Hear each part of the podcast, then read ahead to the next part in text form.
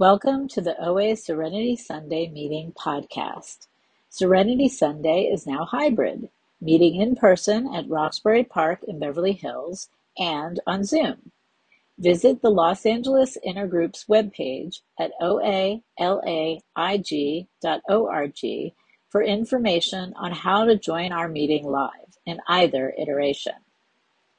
Now that we're meeting in person, Serenity Sunday has regular meeting expenses and would appreciate Seventh Tradition donations to help support the meeting and this podcast. You can donate via Venmo at Serenity Sunday. Last four digits of the phone number are 6255 or through PayPal, Serenity Sunday 1212 at gmail.com. The opinions expressed on the Serenity Sunday podcast are those of the individual speaker and not those of Overeaters Anonymous as a whole. And now, our speaker. I'm John, compulsive overeater. Hi, John. I have, uh, I'll give some quick qualification. I've been in program now for 41 years. I have been sober in another program for 41 years, and I have uh, about 27 years of abstinence. And uh, for those of you who can do basic math, you'll notice that there was two different numbers there, and to tell you there was a little bit of relapsing in the middle of that. So um, I'll talk about that a little. I'm just trying to get an idea on, on I think most of the people probably heard me talk, but I'll, I'll give a really quick foodalog only because um, I think everybody's heard it already. Because I, you know, I have like one of the most dullest, unremarkable uh, eating histories I know. Um, Oh, I have one. I'll tell you a funny story. Um, I don't know how many people are old enough uh, uh, to remember uh, Candy Grams. Anybody remember Candy Grams? Okay, for, for you kids, uh, Western Union used to have this thing where you know you could send a telegram, but you could also send a candygram, which is a telegram attached to a box of candy. So I'm 13 years old in New Rochelle, New York, and I hear on the TV about the Candygram, which I heard about, and they said, oh, you can charge it to your home phone number. I'm like, cool. now, this is before they had credit cards. This is before they had that kind of thing.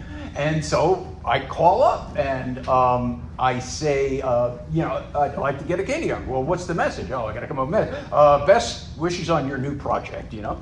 And uh, hang up, and two days later, a guy hands me a box of candy. I'm like, this is cool. and of course, my father gets the uh, bill from New York Telephone, and he's like, what the hell is this Candygram? Dad, I have no idea. I have no clue what it is. And so that would have worked, except there were like three on there the next month. And, uh, and, and so that, I haven't heard anybody tell that story before, and I always found it funny. And uh, I also also think that you know it, it's not that much different than the kid who broke into your car because he's on crack and he needs to buy his fix. That that was me. You know that was me. That's what I did. Um, I grew up with um, two different alcoholic parents that divorced. I kept going back between the frying pan and the fire. Um, I moved a lot. Uh, one of the troubles with having alcoholic parents or parents of any kind that have a, a problem is you watch when they get when they get emotional, they go, I need a dot, dot, dot. I need a cigarette. I need a pill. I need a drink. And what you get unspoken is if I don't like how I'm feeling in here, there's something out there I can put in here that'll make me feel better. And that's what I got. At an early age, that was food. You know, that was food because one of the things that happened with my crazy alcoholic mother is we moved so many times. I know one time I, I remember I was in the ACA meetings of Al Anon and I heard somebody say at a meeting, Oh, I moved six times by the time I was in the sixth grade. And I said, You know, I think I moved six times in the sixth grade. and I'm not kidding about that. And the only reason I bring that up is it's been a lifelong thing of having it be hard for me to make friends because why bother? They're going to be gone. I'm going to be moving. The only two friends I had that could I could guarantee were going to be there no matter where I was, was salt and sweet. You know, you know, for me, mostly potato chips and any kind of candy. And uh, I always say I had to have both of them because I could actually get hit a max on on sweet. Then I would go to salt, and I'd max on that, and then I'd go back to sweet. And again, it was my only comfort. It was my only friend, and it, you know, it it did the trick. You know. Um, really fast forward on it. I end up in high school. I'm the fat kid you know, being a fat kid's brutal because you, you, you know, kids are just nasty and they, they, they, pull no punches. And I even got, I remember getting beat up because I was, I was fat. And uh, got to high school, uh, didn't go to the prom, didn't have a date, didn't do any of that stuff. Um, and then, and, and I was never going to drink because again, I got a, you know, I got a good brain and I saw what my parents did, so I'm never going to do that. And yet, I'm, you know, like at the end of high school, I'm a 17 year old boy full of hormones. I want to meet the opposite sex, and I am just terrified. And then I found this magic elixir that you can get at a bar, and you take it and you become James Bond. hello, darling. Um, and I just fell in love with it pretty quick. Now, let me just say the only reason I'm bringing that up is that it was the first time in my life I was able to lose weight because I sort of, I always joke, I switched my sugar to the liquid form and I started going on crazy dieting. I, my, my I, how I lost weight at that age was I didn't eat for a week at a time and then I binged on like a Saturday night. And then I wouldn't eat again for a week at a time and binge. And you know, if you're if you're a 19 year old boy with the you know the metabolism of the hummingbird, you will lose weight. It's not very healthy. But I can also look back and know, you know, I knew even then that there was no dimmer switch on this. There was only off and on. And the only way I was going to stay at a normal weight was to keep it off as long as I humanly possibly could. And then it would go on again. And anyway, I got to a normal weight for 10 seconds. Um, I had my first relationship, and then alcohol took over, as it often does. And I went off to the races and I was drinking like crazy and eating. I, I, I, you know, again, I went from the food to alcohol and then the two of them came together. I would say I, I was fat, then I was a drunk, and then I was a fat drunk. Um, I came to AA. Uh, I always joke, I said my first AA meetings were during the Carter administration, uh, just to show you how I'm older than dirt. Um, and um, uh, the only reason I bring that up is that's where I was able to let go of my judgment about the 12 steps. Because, you know, I'd been to meetings when I was a kid with my mother. You know, uh, me, AA meetings were the place you went and got stole all the donuts at the because while they were having a meeting, you know, they would have a break and have donuts. So I was, I'm in the back there and I'm just, you know, what happened to all the donuts? Um, but I had such a problem with the God thing, God, you know, and and a guy, you know, I'm putting away chairs I know I needed it. I was in I was in detox. I got I got um, released from detox and went and drank immediately. But I, I, by then I knew I had to do something. So I came to this Sunday morning AA meeting and I uh, um, I went. I couldn't tell you what happened at the meeting, but at the end we're putting away chairs and I'm arguing with the guy about the steps. And I'm going, I can't be in a religious program. And he's like, No, it, it's a spiritual program. It's not a religious program. And, and so then I turned because the steps were up on the walls in this clubhouse I used to got sober in. And it looked, said God, God, God, God, God, him with a capital H, you know. And he looked at it and he said, okay, leave it out. And I was like, what? He said, leave it out. You can stay here until you're 110 years old. Nobody's ever going to tell you you have to believe anything or anything specific. Just, just keep coming. And he said, the one thing I'll ask you, if you can, try and keep an open mind you know? And because he said it in that way, it made all the difference in the world. You know, the pressure was off.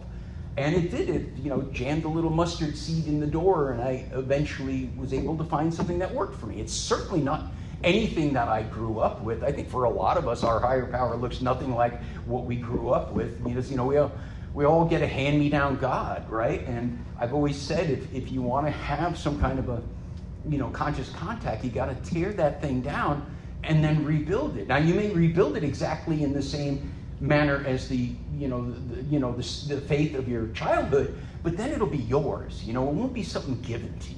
You know, and and and I think that that is absolutely a key thing is having some kind of a conscious contact, getting out of myself. Uh, I always tell people I believe I believe the 12 steps were God's gift to the 20th century. You know, and, and the way I put it is, I said it, you know, it, it's the rowboat that was sent to help us. You know, we still have to get in it and row to shore ourselves.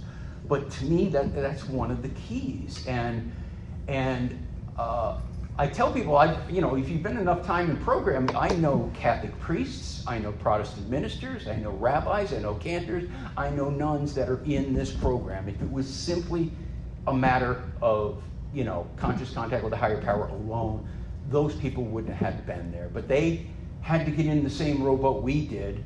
They had to come up with a way that they could see a higher power that, that would help them with their with their problem. And and that to me is what I, I think works. I tell newcomers, I, I tell that story about the rowboat to newcomers, and I say, look, I personally believe this rowboat has some kind of thread up to something. I don't know, some higher power, something.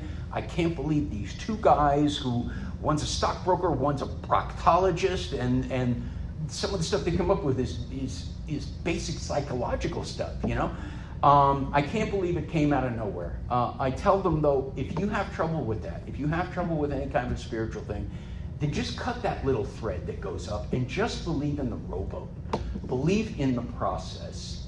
And you know what? You don't even need faith because you can look around these rooms and see people who spent a lifetime trying to manage this without any help until they got here and they got fellowship because I needed that. I needed to come and be with my peeps. You know, I tried.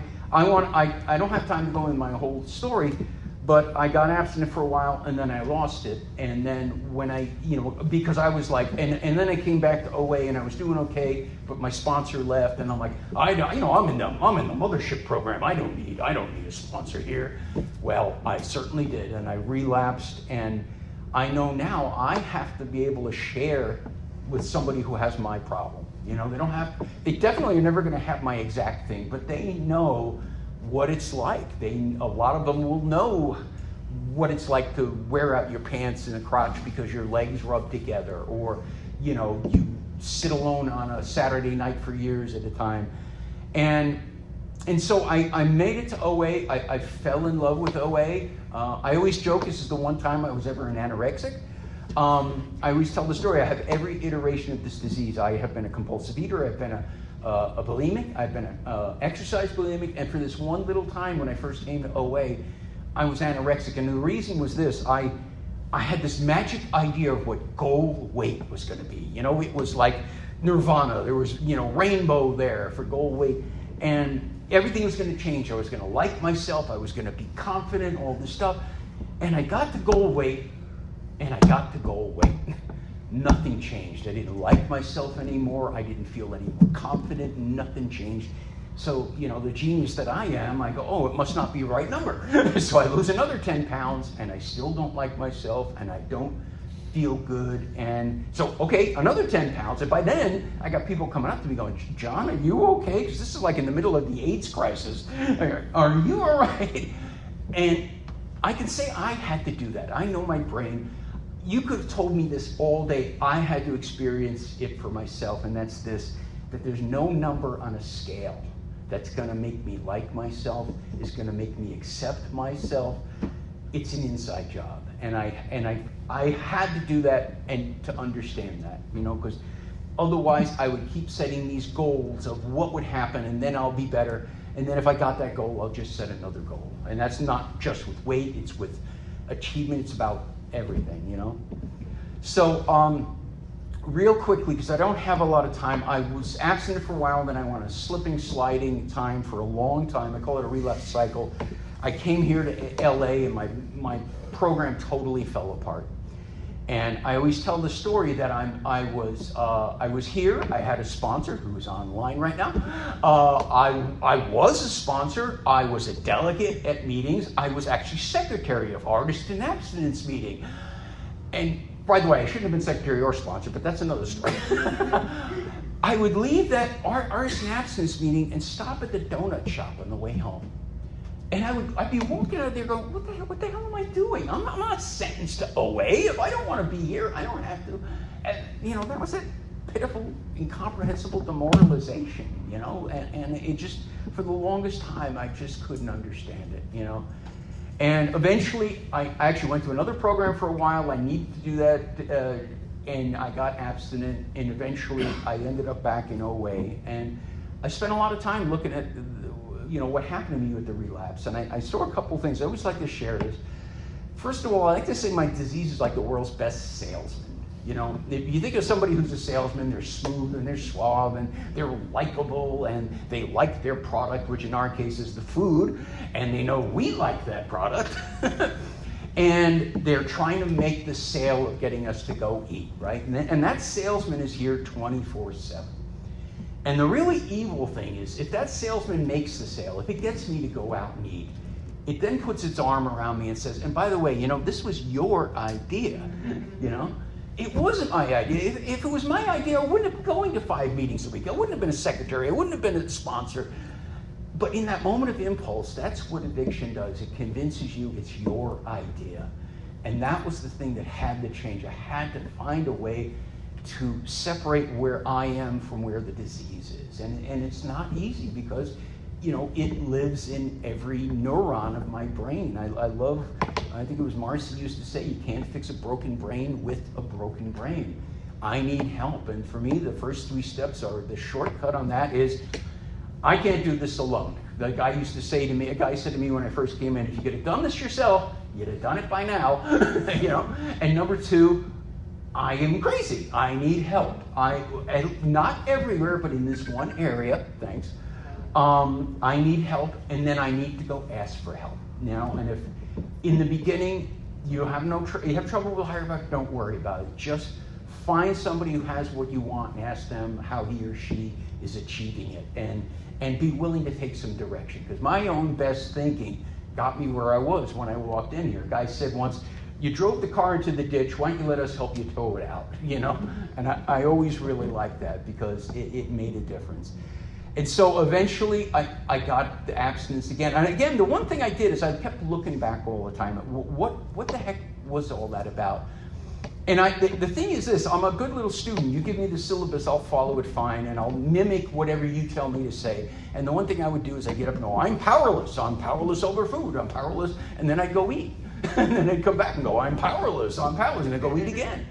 Well, how powerless did I think I was? Was I saying, oh, the hell with OA, I'm never coming back? No, I, in the back of my mind, even though I couldn't really even see it, I was saying, when I'm done, I will come back and I will get abstinent again. And the reason was I had the empirical evidence I could. And that's the thing, it took me so long to understand powerlessness with food. I am powerful over the food in the small picture okay? Because I knew if I broke my abstinence, I could eventually grind that train to a halt again. I might have to go to 90 meetings in 90 days, get a new sponsor, do a lot of writing, but eventually the food would stop. But the minute it stopped, the clock was going on when I was going out again because I had never really understood. And I heard a woman say once if you're a compulsive eater and you've made food an option, it's always going to be the only option. It's always going to be the path of least resistance. And that's one of the things that's changed, eh, you know, was to understand that. And for me today, I can enjoy my food. I very much enjoy my food. I occasionally overeat a little at a meal, but I don't use it as an outlet for my emotions. It has to be, I have to go through this crap. Because if I don't go through the crap, I'm not going to get through it. I'm just going to keep like a rat going in the wrong thing of a maze. I'm just going to keep doing that over and over. And and I've learned so much here. I've learned so much from everybody here. Some people here I see, people on that, that screen I see, I know have helped me immensely. And I'll just say this uh, before I end. I'm really worried about OA, you know? I'm worried about OA because if I had come in now and it was Zoom and things like that, I don't know what if, if I would have made it. Because I, it's so hard to see the intangibles of an in person meeting the idea that I think I got as much out of OA's meetings after the meeting or before the meeting than I did in the meeting. And in Zoom, you just can't do that same kind of thing. And I know this is a godsend for people who aren't around here and, and have no access to uh, in person meetings. So I'm not talking it down. The, the one thing is, is, is to, to remember that this is important. It's also important for newcomers newcomers are going to walk through these doors, and if there's nobody there, or this is all they have, I don't know if they're going to make it. You know, I, I said somebody was saying, "Well, I like it because I can go make my lunch or something like that." I'm, I'm thinking meetings shouldn't be background music. You know, they're supposed to be here and listen and, and take in and share and be able to see each other if we can. I'm not saying that the people who are in, you know, I, I remember I sponsored a girl long distance who was in western Kansas, and she drove two hours to a meeting in Colorado Springs once a week. And I'm like, I'm never going to bitch about having to drive to Los Feliz again, you know? And so for people like that, it's, it's, it's wonderful. But if you can, please, please come and support these meetings. You know, LA Intergroup, for whatever reason, seems to be having a harder time. I went last Sunday to the Valley Studio City meeting, and there were 70 people there. 70 human beings in person. Some wore a mask. If you're worried about that, it's fine.